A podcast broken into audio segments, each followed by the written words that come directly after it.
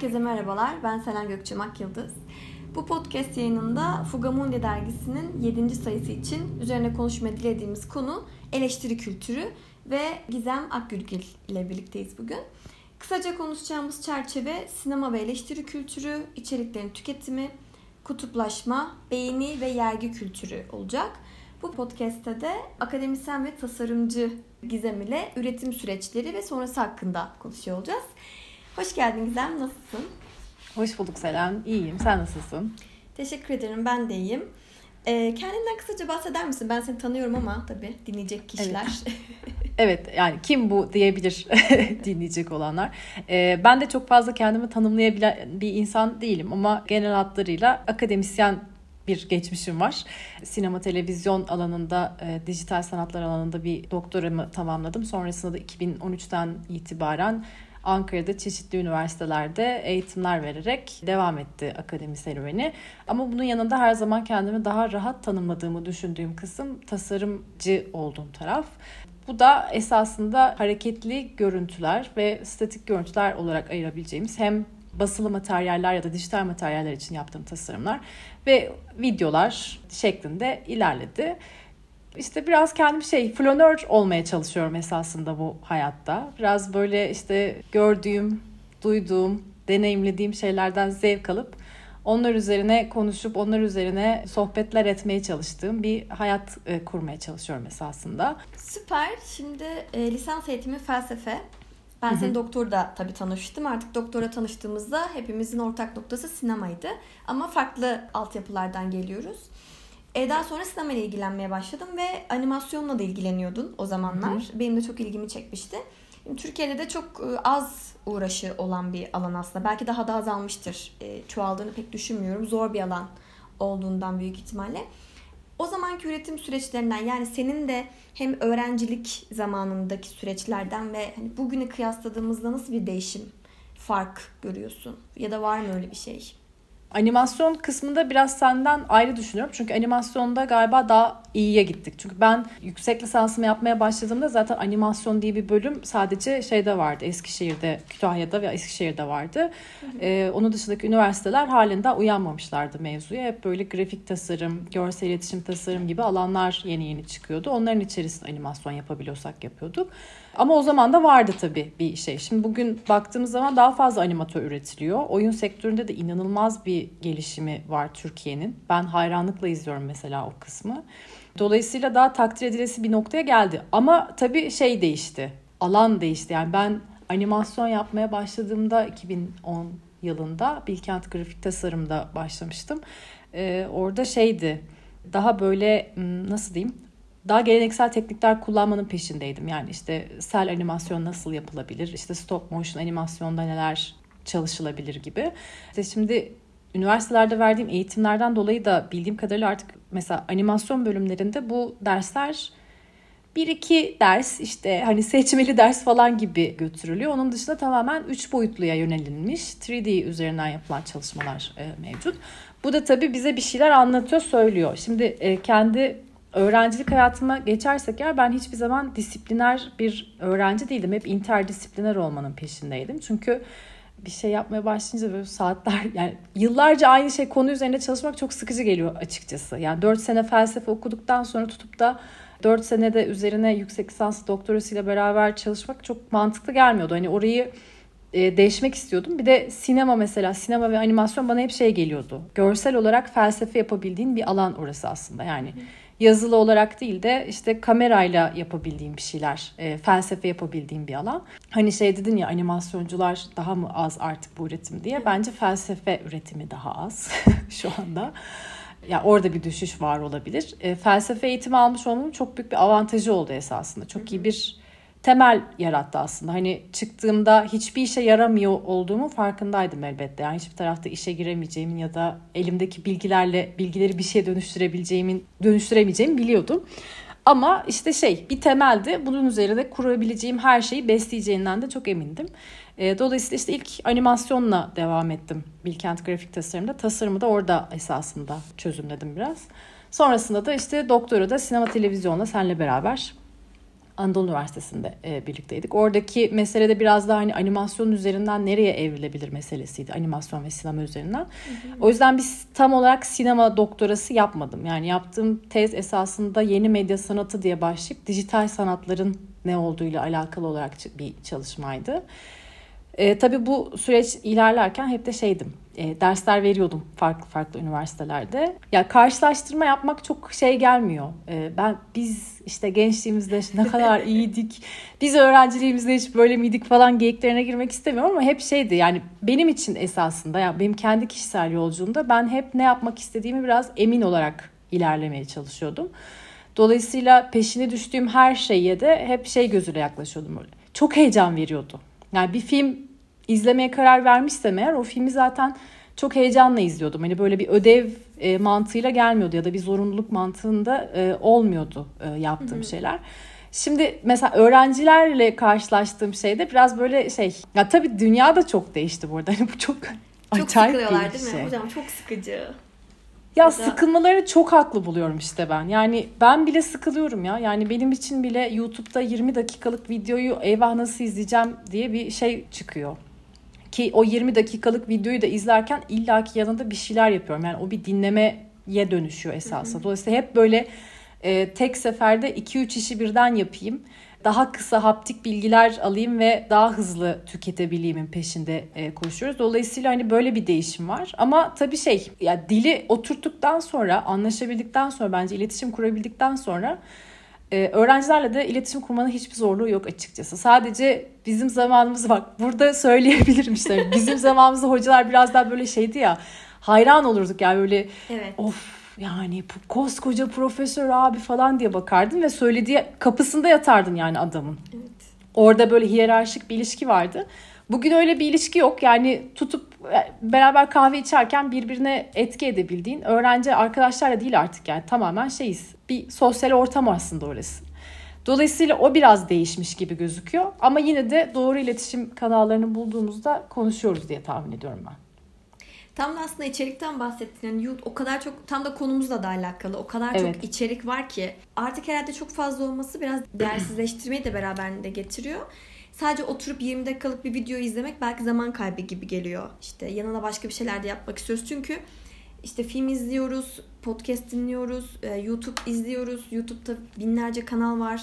Herkes birbirine artık içerik öneriyor. Yani şu kanal Hı-hı. çok iyi, bu kanal çok iyi vesaire falan gibi.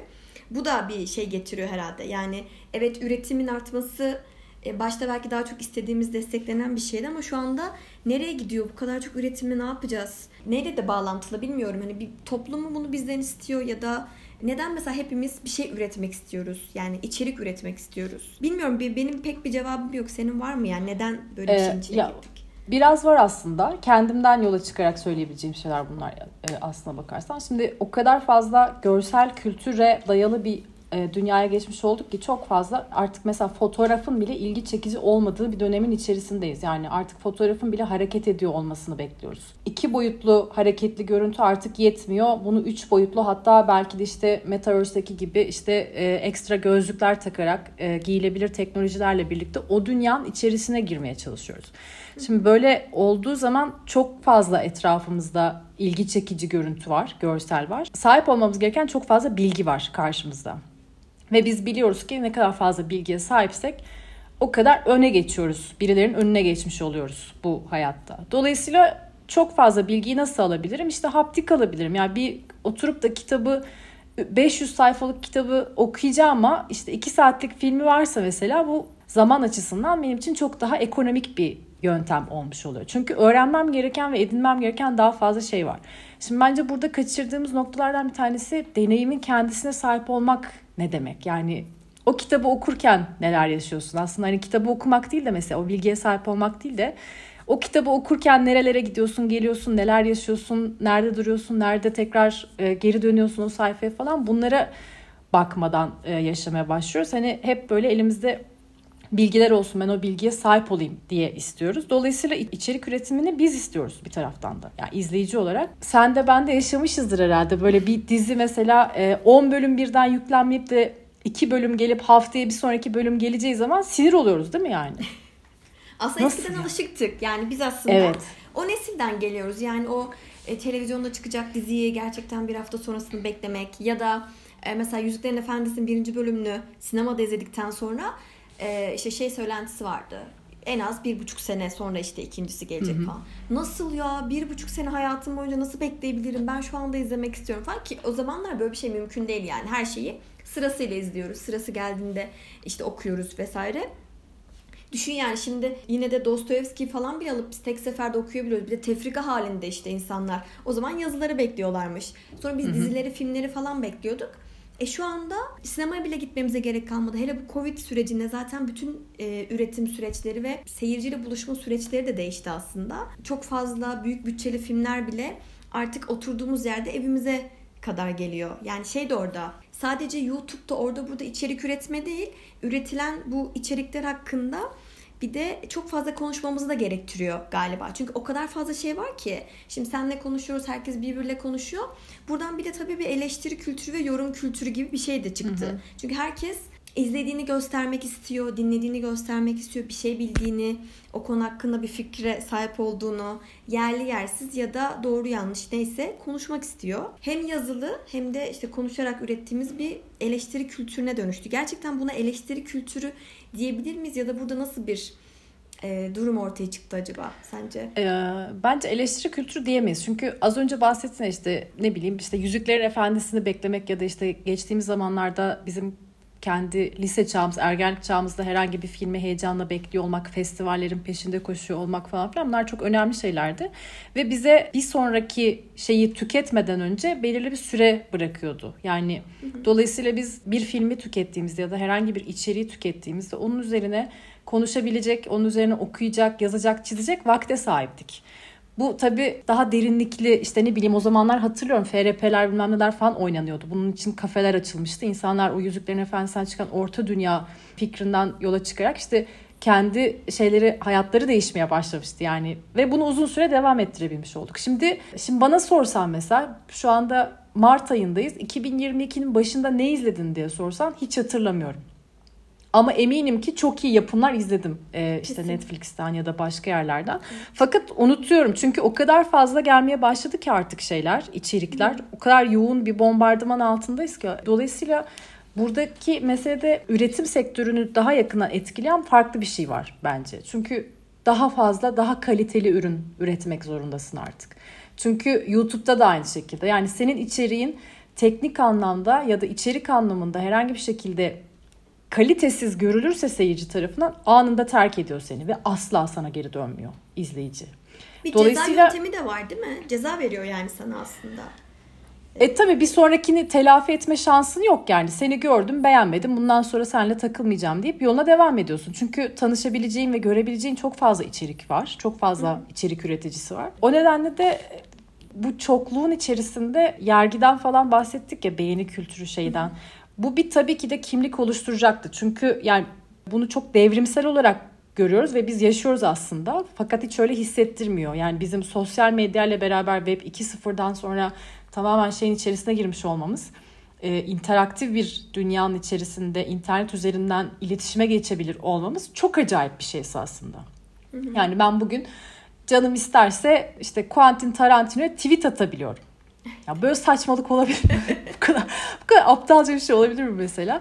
Ya bizim zamanımız için öyle biraz aslında. Evet. Fakat bu evet. çok iyi bir şey. Yani Quentin Tarantino'ya abi burada saçmaladın diyebiliyorsun mesela. Bu çok güzel bir geri dönüş bir taraftan. Hı-hı. Ama senin söylediğin gibi de ya bu kimliklenme meselesi galiba yani sadece sinema ya da işte içerik üzerinden konuşmamızın bir anlamı yok yani. Bunu seneler önce Sartre da söylemiş yani yaşama devam edebilmek için gruplaşmak zorundasın. Yani birileriyle aynı grubun mensubu olduğunu göstermen gerekiyor. Yani işte ne bileyim Fenerbahçeli olmak, işte ne bileyim herhangi bir dinin mensubu olmak, herhangi bir ya bir mahalleli olmak bile mesela Ankara'dan dinleyenler varsa belki şey yapar. Ankara'da da şeylik vardır.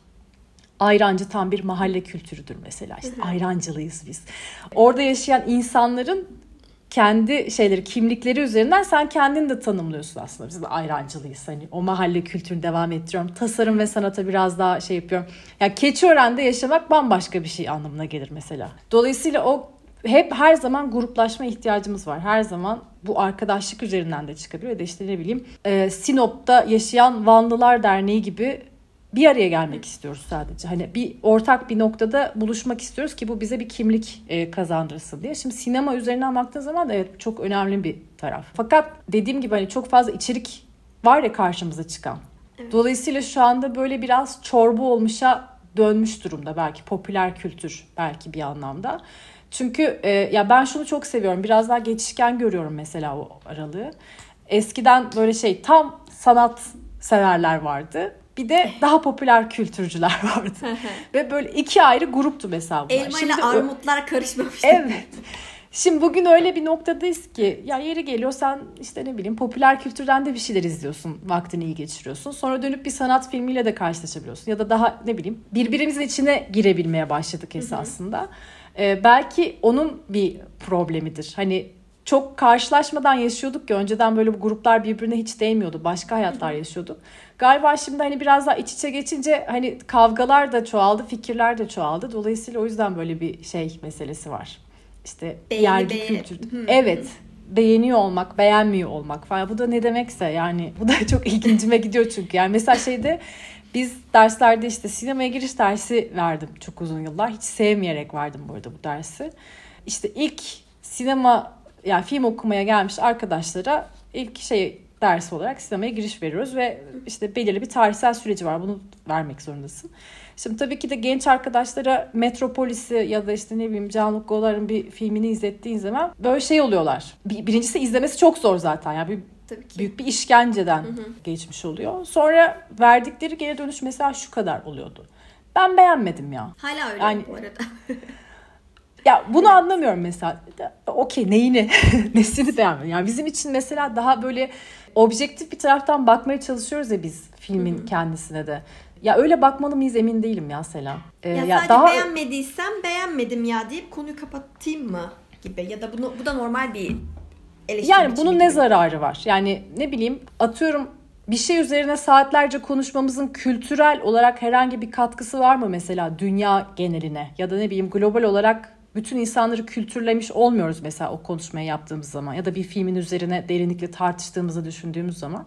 Hı hı. E, dolayısıyla ben beğendim ya da beğenmedim deyip geçme de çok önemli şeyler mi bilmiyorum. Olması gerekenin biraz böyle olduğunu düşünüyorum bu arada. Çünkü az önce dedim ya çok fazla üretim var. Hı hı. Hangi birinin üzerine derinlikli gidip konuşabiliriz ki? Ya bir de şöyle bir şey var. Geçen şeyde Mubi'de mesela Peti Maman'ı izledim. Hı hı.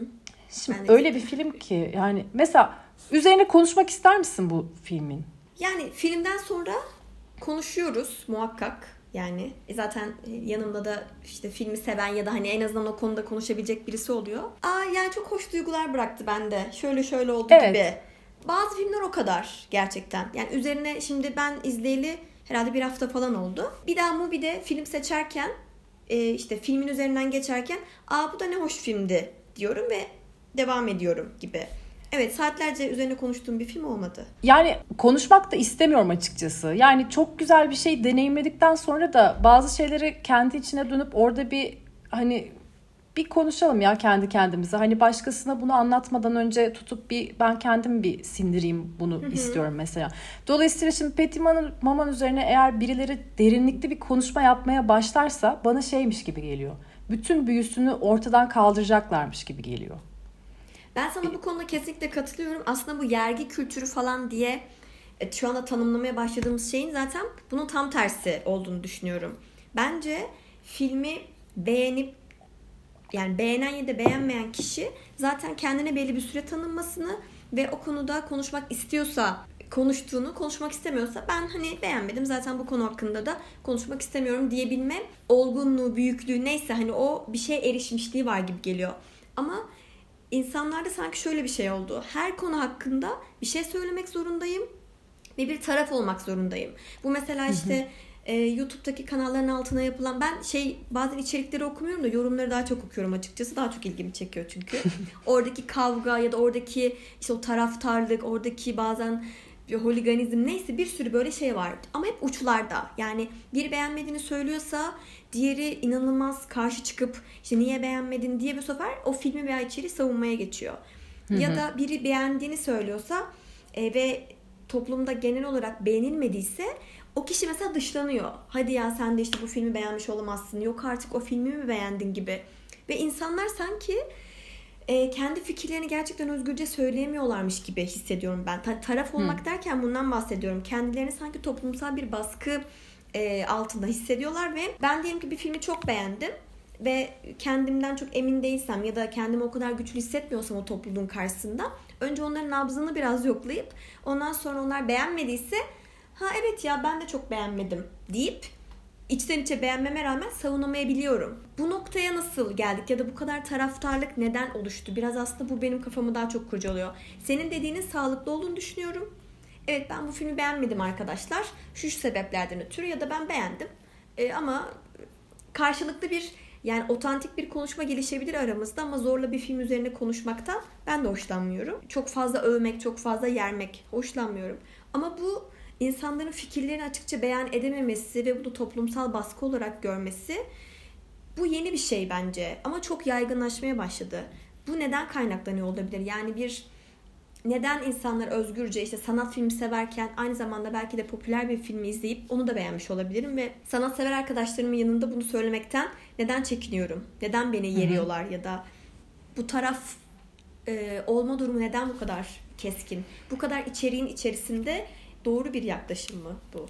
Mesela ben bunun da yeni bir şey olduğunu düşünmüyorum. Yani bence insanlar belki sanayi devriminden sonra sanat herkesin ulaşabildiği bir şey haline döndükten sonra belki biraz daha değişmiş olabilir ama orada da mesela bir filmi beğenmiş olmak yani annemlere babamlara sorarsan da mesela çok genel geçer atıyorum 1970'lerden 60'lardan belirli filmleri öne çıkartıp belirli filmleri hiç öne çıkartmayacaklardır. Ya da ne bileyim herhangi bir sergi ya da herhangi bir müziği. Dolayısıyla e, bugün de aslında aynı noktadayız. Yani bazı şeyler var ve bunlara daha yakın hissediyoruz kendimizi ya da ne bileyim bunlar üzerine konuşmanın daha doğru olduğunu düşünüyoruz. Bazılarına olmadığını düşünüyoruz. Bunu biraz belirleyen şey esasında o popülerlikle alakalı bir mesele. Ee, bizim bugün dijital dünya ile beraber, dijital kültürle beraber karşılaştığımız tek farklılık esasında bunu yüz yüze gelmeden, birbirimizin gözünün içerisine bakmadan yapıyor oluşumuz. Bu elbette ki belirli oranlarda şeyleri değiştiriyor. Yani gözünün içine bakarak konuşmadığın için kimi duygular daha kolay harcanabiliyor. İşte ne bileyim kimi sözler daha sert bir şekilde söylenebiliyor belki. Hani bundan bahsedebiliriz. Ama bu söylediğin şey biraz Andy Warhol'un söylediği işte herkes 15 dakikalığına meşhur olacak meselesi var ya. İşte hepimiz esasında 15 dakika değil de hani belki toplasan 15 dakika küçük küçük 30 saniyelik bir dakikalık belki ufak ufak meşhurluklar e, peşinde koşuyoruz. Yani herhangi bir içerikle karşılaştıktan sonra o içeriğin üzerine hararetli bir şekilde içimizden geçenleri yazabiliyor olmak da bir taraftan şey çok güzel bir şey. Yani belki bu heyecanla tartışmıyorduk yüz yüze geldiğimizde ya da ne bileyim bir ortamın içerisine girdiğimizde kendimizi daha geri çekiyorduk ve hmm, acaba söylediklerim yanlış anlaşılır mı diye susmaya ya bunu şeyde mesela ben çok fazla deneyimledim. Ee, biz derslerde genellikle bir filmi izledikten sonra bunun bir forum sayfası oluyordu ve o forum sayfasına filmle ilgili yorumlar e, yazılıyordu. Sonra da eğer istersek canımız isterse ya yani hararetliyse tartışma devam edebiliyorsa sınıfta da buna devam ediyorduk. Şimdi forumda yazılan şeyler çok daha cesaretli, çok daha içten, çok daha e, hani üzerine biraz daha düşünme fırsatı buluyorsun ya belki. Ama sınıfa girince şey oluyordu. Böyle bir grup mesela baskın bir taraf filmi çok beğendiyse beğenmeyenler böyle geri çekiliyorlar böyle bir susma eğiliminde oluyorlar. Hani ya biraz şey galiba dayak yemeyeyim abi ben e, isteğiyle yapıyoruz galiba bunu. Hani haklıyız. Yani neden dışlanalım ki o grubun içerisinden? Neden hani e, ötesine atılalım e, ama senin söylediğin şeyde şöyle bir şey var. Artık hani bu post truth dediğimiz bir çağa geldik artık bu gerçekliğin Hı-hı. ötesinde bir noktaya e, geçmiş durumdayız. Dolayısıyla herhangi bir film karşımıza gelmeden önce o filmin o kültürel dokusuyla karşılaşıyorsun zaten. Yani atıyorum işte e, Martin Scorsese bir film çekmeye başladıysa ve böyle sneak peek bazı fotoğraflar, videolar paylaşıldıysa hararetli bir grup bunun ne kadar yenilikçi, ne kadar muhteşem bir iş olduğunu, işte nasıl e, sinema dünyasını etkileyeceğinden falan bahsetmeye başlıyor. Dolayısıyla sen filmle karşılaştığında şey yapamıyorsun böyle. Bu, bu ne ya? böyle, böyle Kötü film ya dedikleri Di- gibi değilmiş diyemiyorsun değil mi? Diyemezsin çünkü evet. ya o gerçeklik yaratılarak geliyor zaten Hı-hı. sana. Bunu en fazla galiba şeylerde görüyoruz. Böyle daha süper kahraman hikayeleri, Marvel dünyası işte e, daha aksiyon içerikli filmlerin olduğu benim çok uzak olduğum bu arada. Yani hiç izleyemediğim ve ben hiç de. haberim haberim olmadığı bir alan. Ama bil, yani bildiğim kadarıyla inanılmaz forumlar üzerinden evet. çıkacak olan karakterler, gelecek olan filmler, o filmi kim yönetecek, o yönetmenin başına gelen hikayeler falan. Bunun üzerinden zaten orada bir şey dönüyor. Üretim süreci dönüyor yani. Hani ne çıkacak, nasıl pohpohlanarak büyütebiliyorlar e, yani o evreni. Dolayısıyla karşısına geldiğinde de beğenmek zorunda kalabiliyor. Bence ama şöyle bir güzellik var. İşte genç arkadaşlar kendi fikirlerini söylemekten yani dayak yemekten çok fazla korkmayan tipler gibi geliyor bana. Benim karşılaştığım genç arkadaşlar genelde böyleydi. Yani e, mesela sen dersteyken sana şey deseler hani ödevini yapmadın canın istemedi sadece yani Vak- vakit bulamadı canın istemedi. Ama hocaya bunu söylemezsin ya bahane uydurursun hocam işte şöyleydi böyleydi falan. Öyle değiller yani canım izlemek istemedi diyor mesela filmi. Ya da ne bileyim çok böyle tutkuyla savunduğu bir şeyi sonrasında dönüp şey diyebiliyor. Yok ya hiçbir işe benzemiyormuş esasında diyeyim. Bence çok korkusuzca da paylaşabiliyorlar e, belirli alanlar. Tabii bunu çok yani çoğunluk olarak söyleyemem. Böyle evet. tip arkadaşlar da var. Ama şeyin konuşmanın kendisinde de hep şey vardır ya. Eğer rol alacaksan ya işte protagonist olacaksın ya da antagonist olacaksın. İki tane rol var.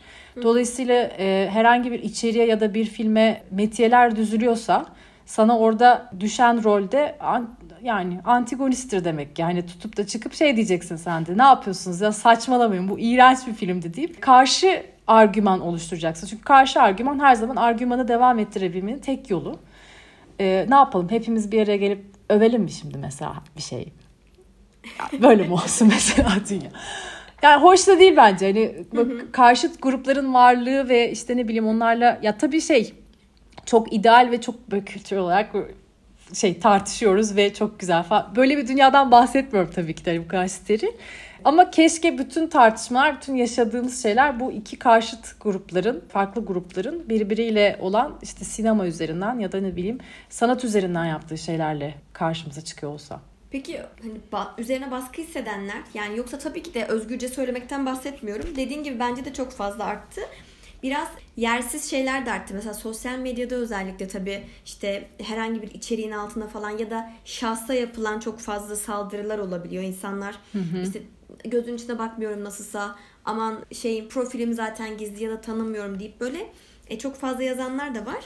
Hani onlar ayrı, sosyal medyadaki durum ayrı. Ama bu baskıyı hissedenler yani o beğendiğini söyleyemeyenler, beğenmediğini söyleyemeyenler, tek tarz film izlemesi gerekiyormuş gibi o kültürün içerisinde lince uğrayanlar. O, evet hani o onların da mı biraz gevşemesi gerekiyor? Yani biz sadece işte sanat sineması izleriz. Hmm, sen nasıl gittin işte popüler bir ana akım film izledin bakayım falan. Sen bu filmi nereden biliyorsun? İzlemiş misin? Böyle bir şey gibi. Yok abi izlemedim gerçekten ya. Duydum yani oradan buradan bu, bu baskı devam ediyor ve bence artarak devam ediyor. İşte hani buradaki kutuplaşma hı hı. hani bu kadar özgürlükçü bir ortammış gibi görünüp bir taraftan bu kutuplaşmanın da bu kadar fazla uçlarda farklı uçlarda devam ediyor olması peki neden var?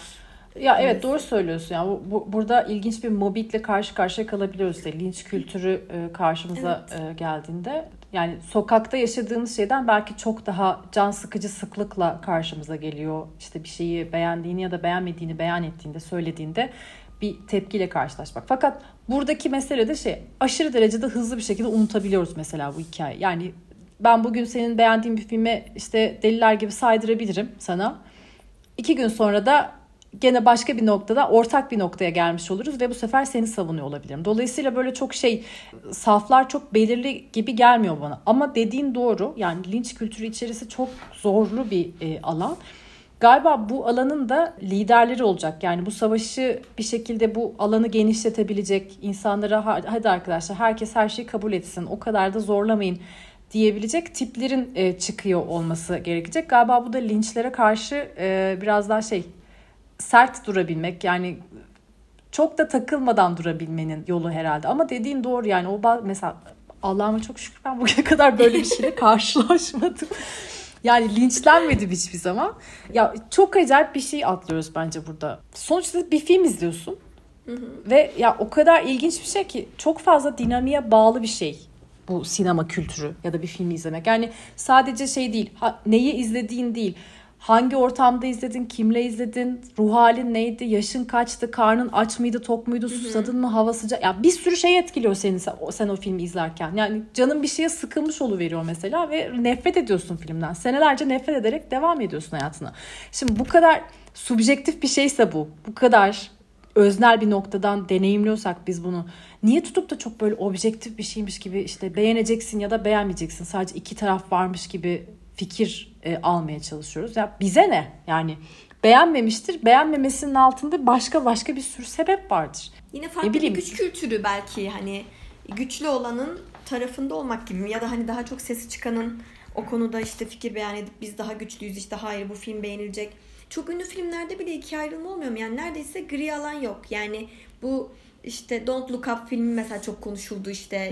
Yine beğenenler beğenmeyenler şeklinde. Yani Matrix hakkında o kadar fazla şey konuşuldu ki şey de oluyor insan dediğin gibi yani hiç etkilenmeden izlemek istiyorum herhangi bir şey ama mümkün değil yani kulak tıkamak. Zaten herkes yok ya beş para etmezmiş o kadar bekledik diyor. Kimisi de o kadar fazla övüyor ki hangi beklentiyle izleyeceğini şaşırıyorsun. İşte filmi mesela beğeniyorsun. Kendi arkadaş grubun içerisinde bile yo bence güzeldi yani ben şuru şuraları şuraları beğendim falan dediğinde yok artık sen de mi bu filmi beğendin? Senin gibi bir insan yani bunları nasıl söyleyebilir gibi. Oradan bile yüksek şeyler geliyor. yüksek sesler geliyor böyle. Yani Allah Allah. Bende bir gariplik var ya sana garip hissettiriyor. Ya da ben ben nasıl bir farklı gözle izledim ki şu anda böyle bir şeye maruz kalıyorum. Geri adım atabiliyorsun, yumuşamaya çalışabiliyorsun ya da kendini sorgulayabiliyorsun.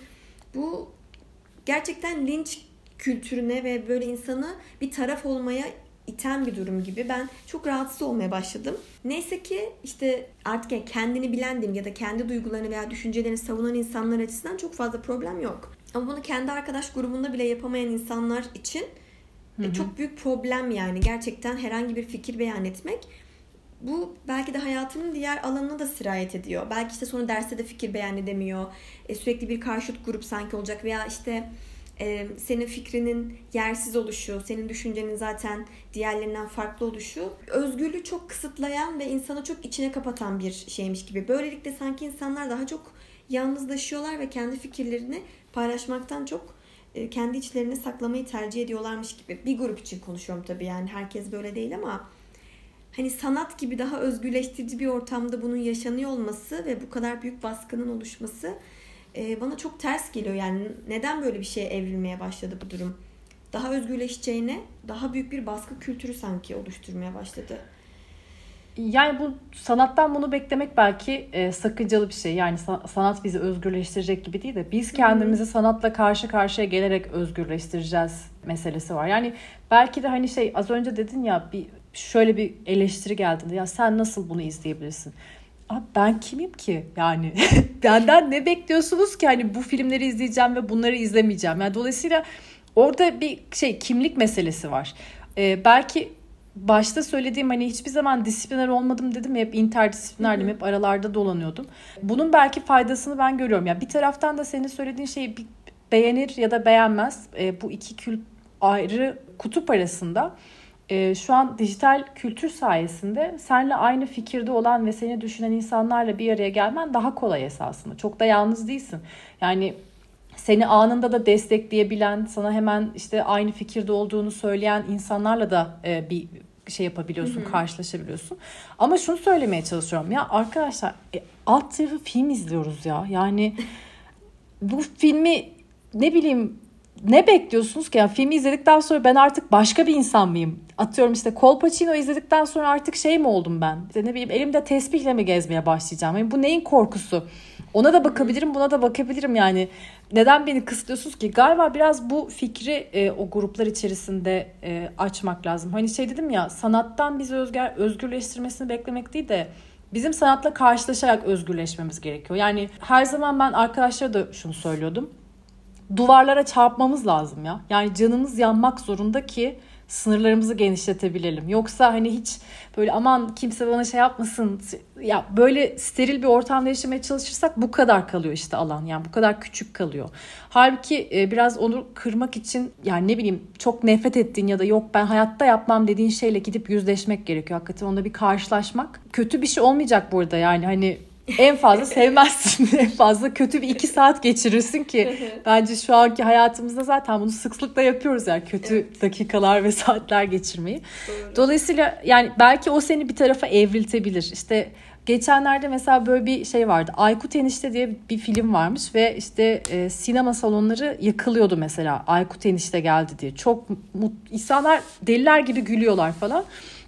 Ben de sosyal medyada sürekli şeyle karşılaşıyorum. İşte Aykut Enişte set, şeyde sinema salonunda izleyiciler gerçekten böyle bir gülme hali yok yani. Sanırsın acayip bir komedi var ve ben de şeyim mesafeliyim yani hani komedi Türk sineması biraz daha şey geliyor bana. Yani belirli benim de takip ettiğim birkaç tane şey var. Yönetmen, oyuncu var. Eğer onlar yapmamışsa mesafeli duruyorum ben de.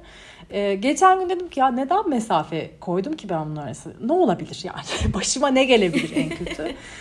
Dolayısıyla açtım izledim. Gerçekten komik. Ve gerçekten yani nasıl diyeyim hani böyle hep şeyin peşindeyiz de böyle Recep İvedik tarzı kaba komedi değil ya da ne bileyim slapstick komedi değil de küfürlü bir komedi değil de daha böyle durum komedisini yaşamayı gösteren bir film arıyoruz ya. E veriyormuş aslında. Halbuki ben kendim o seti çekmişim ve ben ondan uzak durmuşum. Tabii ki de şey değil yani işte arkadaşlar favori filmlerim arasında artık Before serisi ve Aykut Enişte var diyebileceğim nokta elbette gelmedi. Yani unutup geçebileceğim Donlu Kap'tan çok da farklı olan bir hı hı. seviye değil esasında onu izlediğinde. Yani Don't Look Up'ı izleyince de ya biraz hani şey dedim ya sanattan şey bekliyoruz hani bir şey beklememek gerekiyor. Yani Don't Look Up'ı izledim ve dünyam değişti. Ben artık tamam arkadaşlar acayip entelektüel bir insanım noktasına zaten bir tane filmle gelmemiz mümkün değil.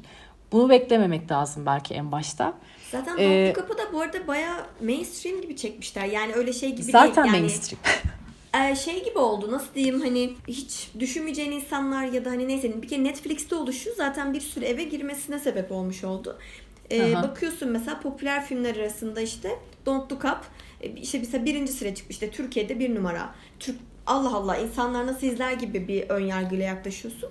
Zaten öyle bir filmde çıkmadı karşımıza yani.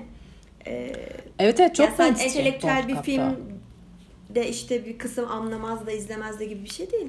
Neredeyse herkes izledi yani.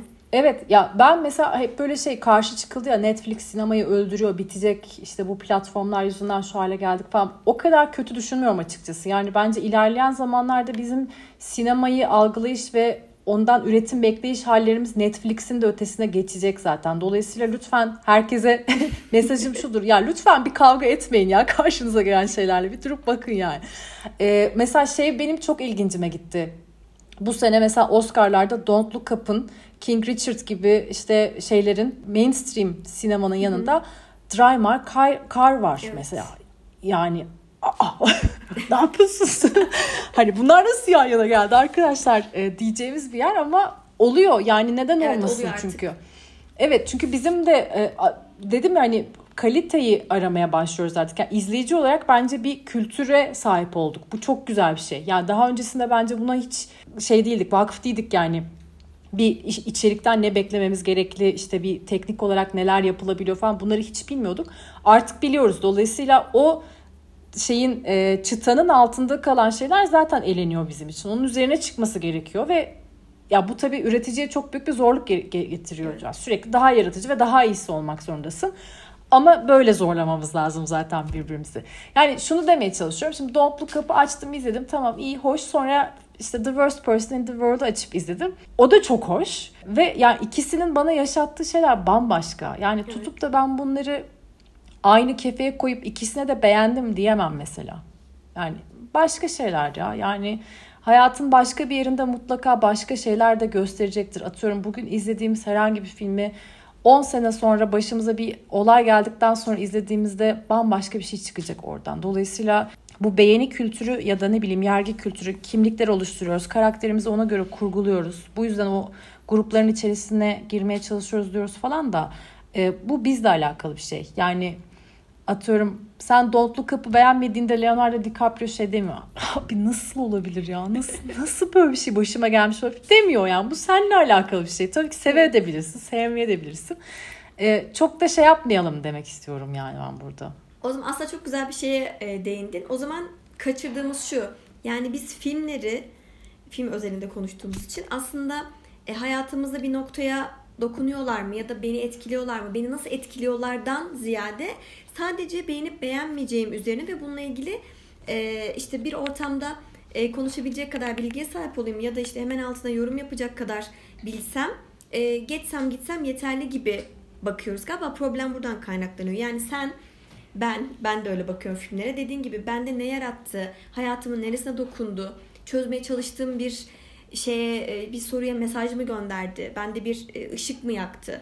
Ben de böyle bakıyorum ve yıllar sonra dönüp dönüp izlediğim filmler oluyor. Ama belki de böyle bakarsak zaten beğenip beğenmemenin o kadar fazla önemi kalmayacak. Yani bana dokunan bir filmi başkalarının beğenmesine gerek yok. Çünkü o bende özel bir noktaya değindi ve tamam benim için bana vermesi gerekeni verdi. Başkalarının beğenmemesinin bir önemi yok. Galiba böyle tüketmiyoruz. Zaten o içeriklerin bu kadar fazla olması ve üzerine düşünmememiz, bu kadar fazla yap, yapılması bize dokunmadan teğet geçmelerinden kaynaklanıyor belki bu kadar bu sorgulama. Yani bana dokunmayan bir şeyi niye bu kadar tüketmek istiyorum? Ya da bana dokunmasını istiyorum ama bu kadar çok fazla varken arasından bana dokunanı nasıl seçeceğim zaten? Ve beğenip beğenmediğimi nasıl karar vereceğim? Sanırım orada bir ayrım yapmamız gerekiyor. Evet orada biraz daha şey var. Popülerlik meselesi giriyor. Yani bazı şeyler var, içerikler var. Yani hayatta çok büyük bir şey kaçırıyormuşsun hissi yaratmaya başlıyor. Çünkü o kadar fazla insan onun hakkında konuşuyor. Onun üzerinden bir şeyler şekillenmeye başlıyor ki ister istemez onun peşine düşmek ve onu izlemek zorundasın. Yani beğeni ve beğenmenin ötesinde bir nokta belki orası artık. Yani hani ona vakıf olman lazım, onu görmen lazım, onunla karşılaşman gerekiyor. Biraz şeyle de alakalı işte ne bileyim sosyal medyanın ya da işte dijital medyada o pazarlama stratejilerinin ne kadar güçlü olduğuyla da alakalı. Yani gerçekten bir şey çıkıyor belki ne bileyim e, sen kendin karşılaşsan hiç arkadaşlarına bile önermeyeceğin, hiç üzerine bile konuşmak istemeyeceğin bir şey. Fakat öyle bir şeyle karşılaşıyorsun ki işte o hani post-truth dedim ya böyle hı hı. E, film gelmeden önce zaten sana şeyi geliyor. Hikayesi geliyor işte hı e, hı. E, o topluluk geliyor bunun ne kadar iyi olduğuyla alakalı. E, onu yakaladıktan sonra sen artık ister beğen ister beğenme bir önemi yok onun yani. Onu sadece tüketmek zorundasın. Bu biraz e, marketing stratejisi gibi de duyulabilir belki filmler açısından. Ama yani şey yapmamak gerekiyor ya. Yani dediğim gibi film izleme dediğin şey hani neden ben beğendim ve sen de beğenmek zorundasın ki onu. Yani aynı hayatı yaşamadık, aynı anda izlemedik, aynı gözlükle izlemedik biz o filmi. Yani nasıl zaten ben bende yaşattığı şeyi sende yaşatmasını bekleyebilirim ki. Dolayısıyla şey e, tabii çok objektif olarak hani sinemacı olarak konuşuyorsak belirli tarafların objektif olarak e, ölçebiliyoruz. Çekim teknikleriyle bilmem nesiyle kurgusuyla yapısıyla bilmem nesi falan. Bu, bunun bir önemi yok zaten. Yani orada üretime dair bir şeylerden bahsediyoruz.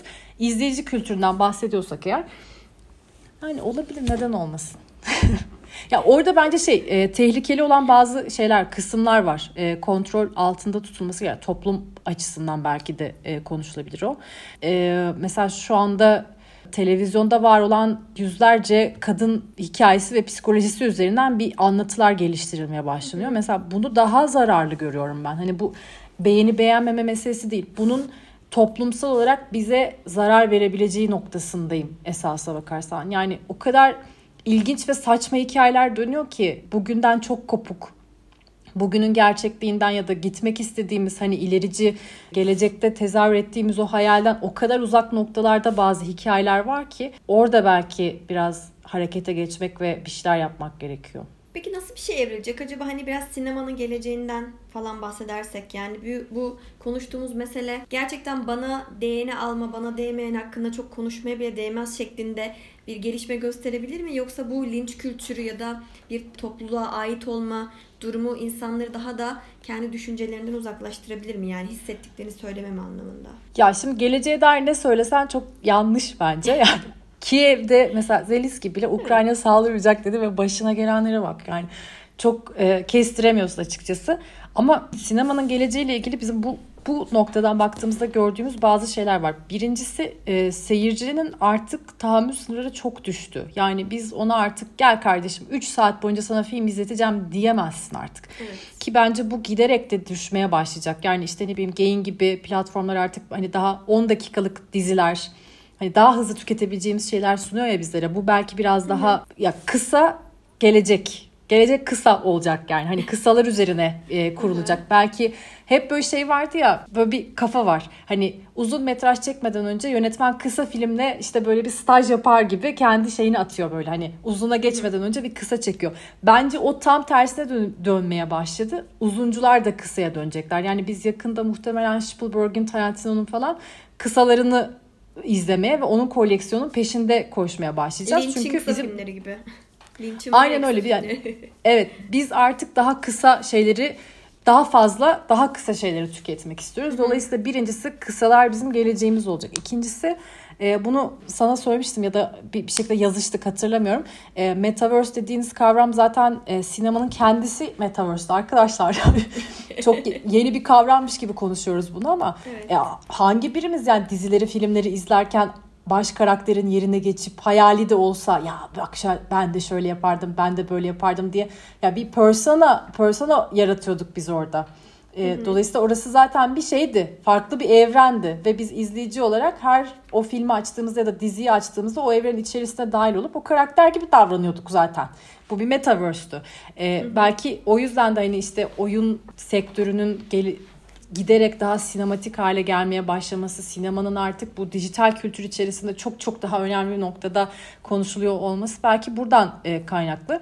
Ya işte benim gelecekle ilgili şeyim muhtemelen oyuncuların ya da ne bileyim bu üretim süreci çok uzun ya film üretim süreçleri çok halen daha çok geleneksel ve çok hantal ilerliyor. Onu biraz hani şey yapabiliyoruz yeni teknolojilerle artık mekanları bir kenara bıraktık. Sadece stüdyonun içerisine girip istediğimiz şeyi yaratma şansımız var. Işıklar ve kameraları da ortadan yavaş yavaş kaldırabiliyoruz. Ee, ya galiba Netflix'e ya da ne bileyim öyle bir platforma ileride böyle şey vereceğiz. Reçetesini vereceğiz. İşte atıyorum Scarlett Johansson işte e, Ryan Gosling oynasın.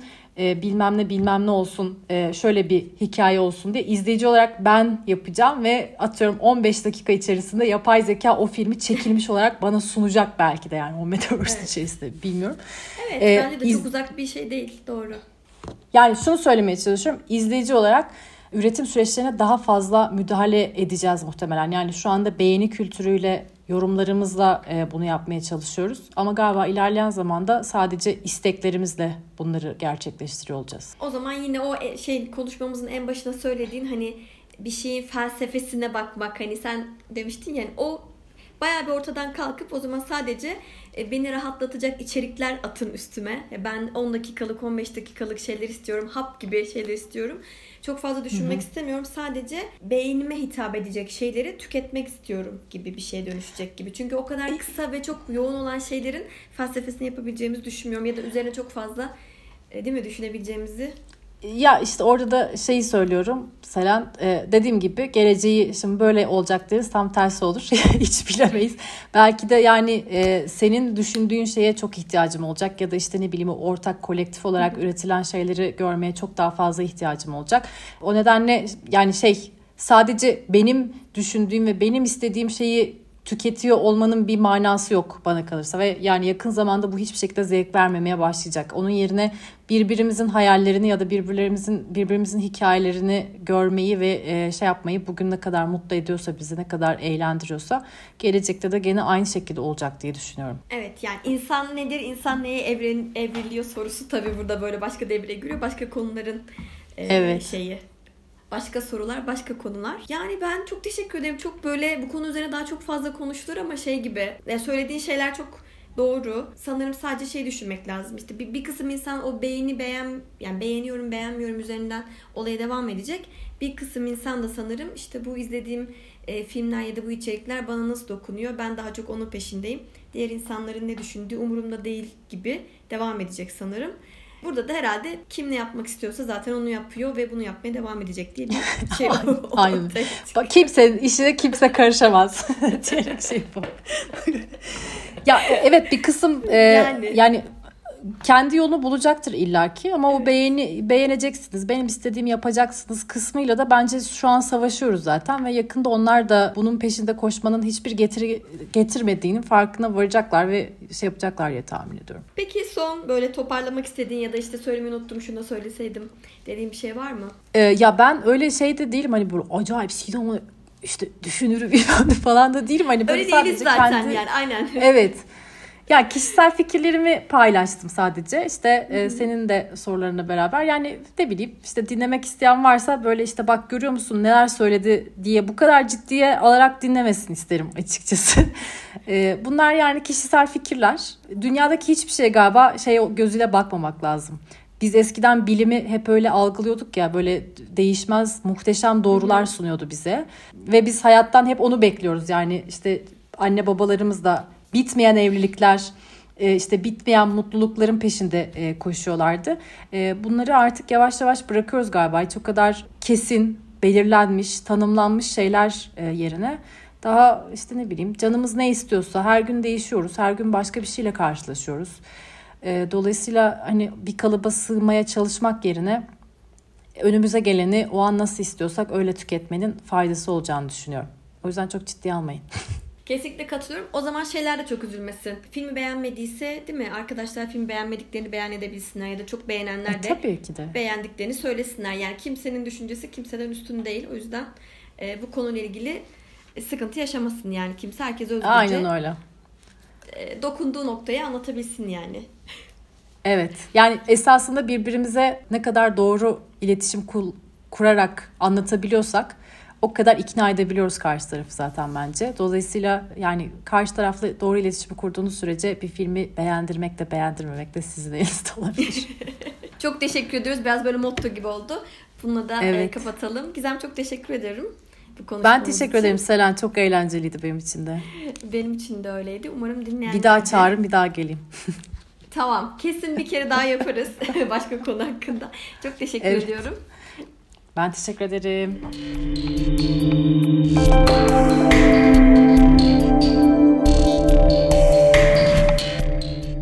Bugamundi sundu.